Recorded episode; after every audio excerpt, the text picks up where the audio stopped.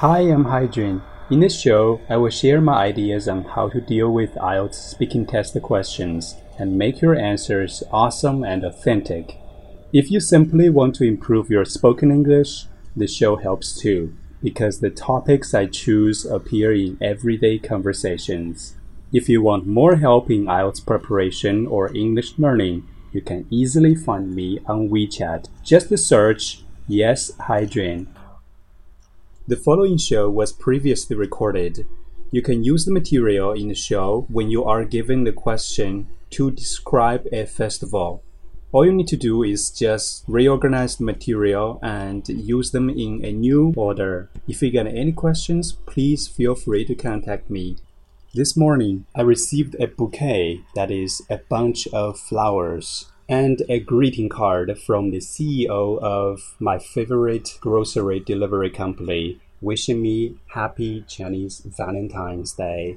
And I got this idea of recording a show about this holiday because it's now everywhere on social media. And this year, there are some really interesting and innovative ways people fool around uh, with this festival. So in the show, I will first try to explain the story behind the festival in English.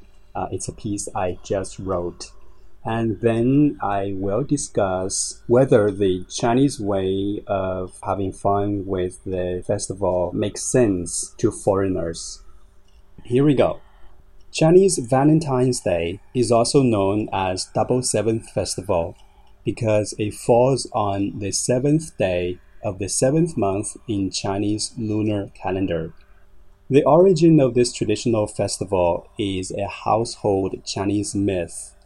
It's said that a poor young man named the Cowboy fell in love with a fairy, the Weaving Maid. They got married and had a son. But the alliance between a mortal and an immortal infuriated the Empress of the Celestial Palace. She decidedly separated them and only allowed an annual reunion on the bridge formed by magpies above the Silver River in the sky on lunar July seventh at dusk. That's why it's called Qixi, literally meaning seven dusk. Qixi festival is a sad reminder of the strict ethical rules and the devoid of compassion of the rulers that people had to live under. But the story also demonstrates people's defiance of power and longing for freedom, and somehow signifies the victory of love in the sense that the empress compromised by assigning a meeting for the star-crossed couple. So that's the short piece I wrote. Now let's do it again. And uh, hopefully you will understand it better with my explanations. Chinese Valentine's Day is also known as Double Seventh Festival because it falls on the seventh day of the seventh month in Chinese lunar calendar. First, there is a very good phrase, fall on. You can use it to describe any kind of festival. When you try to explain the date of this festival, you can always say, well, this festival uh, or this celebration falls on this date. And then here is a word that I used more than once, lunar. Lunar basically means of moon. So lunar calendar is the calendar that is based on the movement of the moon, used mostly by the Chinese. Of course, if there's a lunar, there must be a solar, that is, of sun. Solar calendar follows the movement of the sun. The origin of this traditional festival is a household Chinese myth. Origin, the source where something starts from. Household means uh, so very well known that every family knows it. So household basically means uh, very, very well known or widely known. Chinese myth. What is a myth? It's kind of a legend um, involving stories of gods and goddesses. It's said that a poor young man named the Cowboy fell in love with a fairy, the Weaving Maid. A fairy is a girl, sometimes it can be a boy, who is a kind of a god. They got married and had a son, but the alliance between a mortal, alliance means the connection, the combination. Here it means marriage. Just think about it.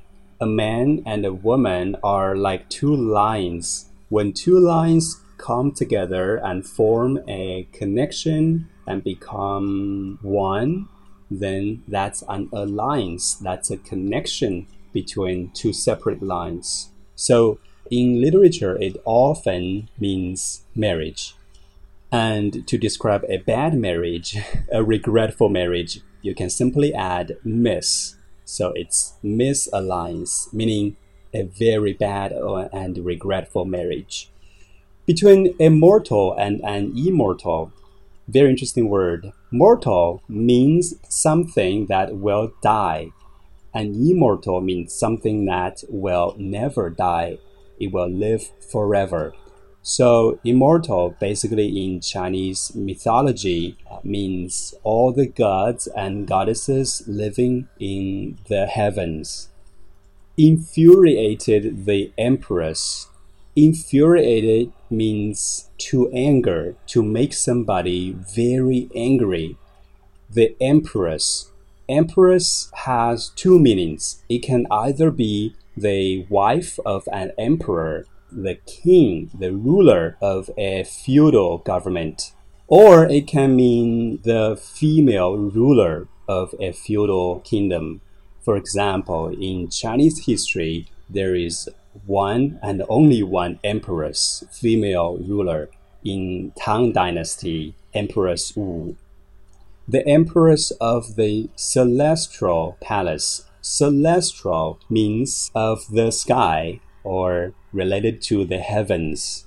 Sometimes people make fun of the current Chinese government by referring to it as the Celestial Dynasty. We got Tang, Song, Yuan dynasties. The current dynasty, well, people made fun of it by calling it the Celestial Dynasty. She decidedly separated them and only allowed an annual reunion. First, annual means yearly or once in a year. Reunion means it's a gathering, it's a meeting between people who don't see each other very often. On a bridge formed by magpies above the Silver River in the sky on lunar July seventh at dusk.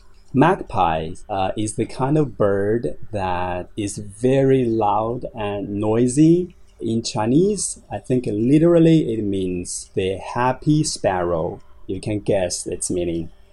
At dusk.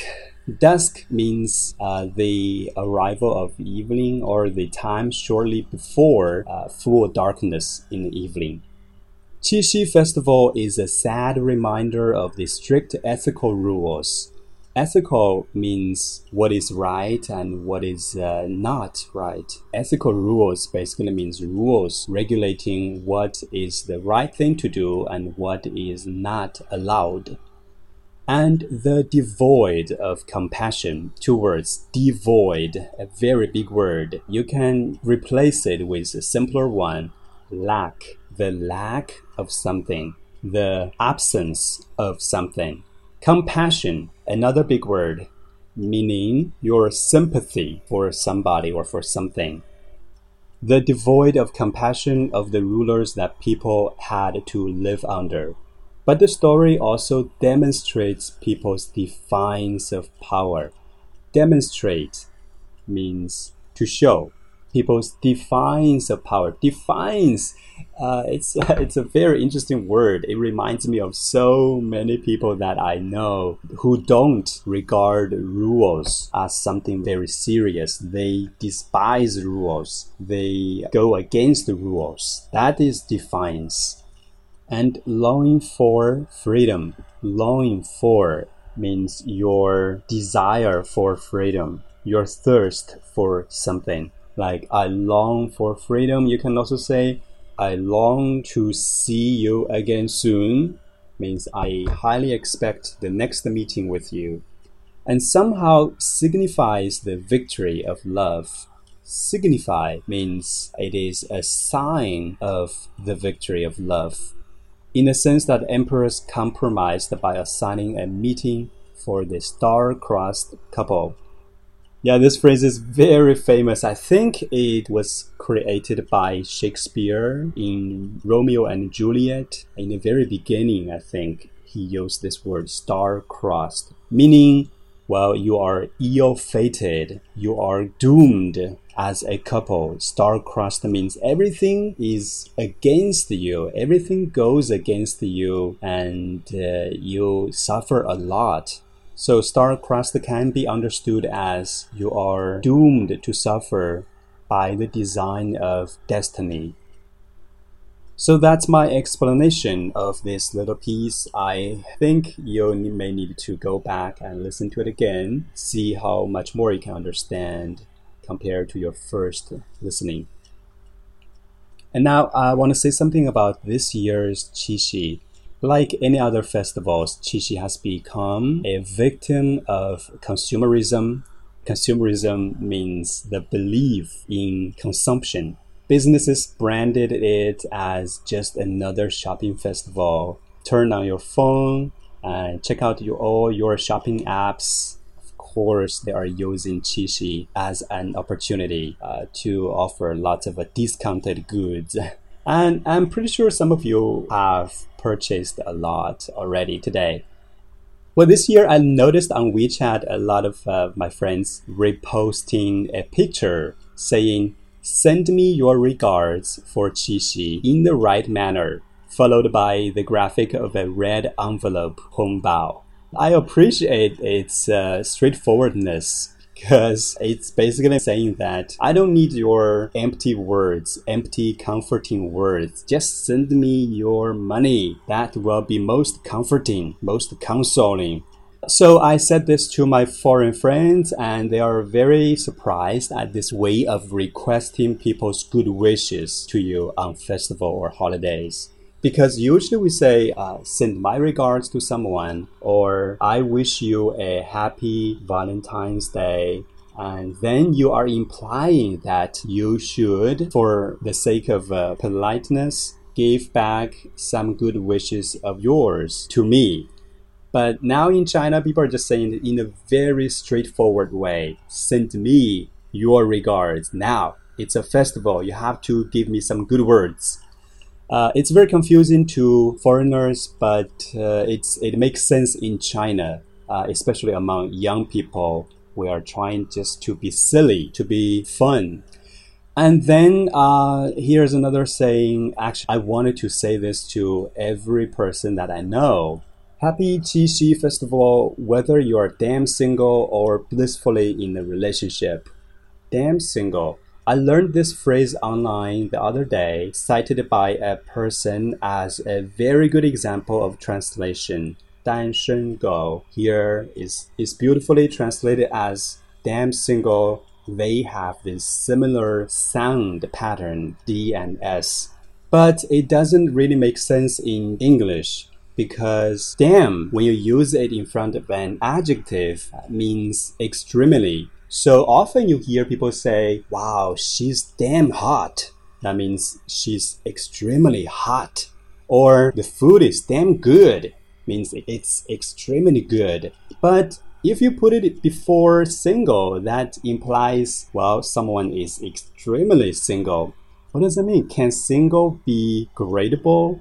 Can you say, I am more single than you? Seems not. So you can't really say, I am more single because I've been single for thirteen years and you are just single for three years.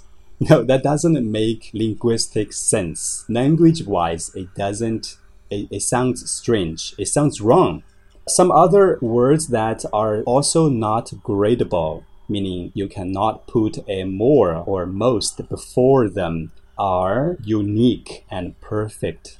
You can't say, oh, I have a more unique idea. that is simply grammatically wrong. Or you cannot either say, I am going to make my writing more perfect, because perfect is not gradable. Damn single. It's fun. It makes some sense if you are doing it in a self-mocking way. Like you are making fun of yourself, you can say, oh, I'm so extremely single. That's understandable, but still, to foreigners, it sounds very strange. So uh, I have a replacement for damn single. You can say, I am hopelessly single. So let's have a recap of today's show. First, uh, we talked about the English way of narrating the Qixi story. We learned a lot of words. Then we discussed the legitimacy of saying, send me your regards for Qixi in the right manner, and damn single. They are kind of uh, problematic to foreigners, but if you give some explanation, they will understand them. So that's our show for today, folks. Uh, hope you enjoyed it. Please spread the word and let more people know the existence of this show. Go out and enjoy the day.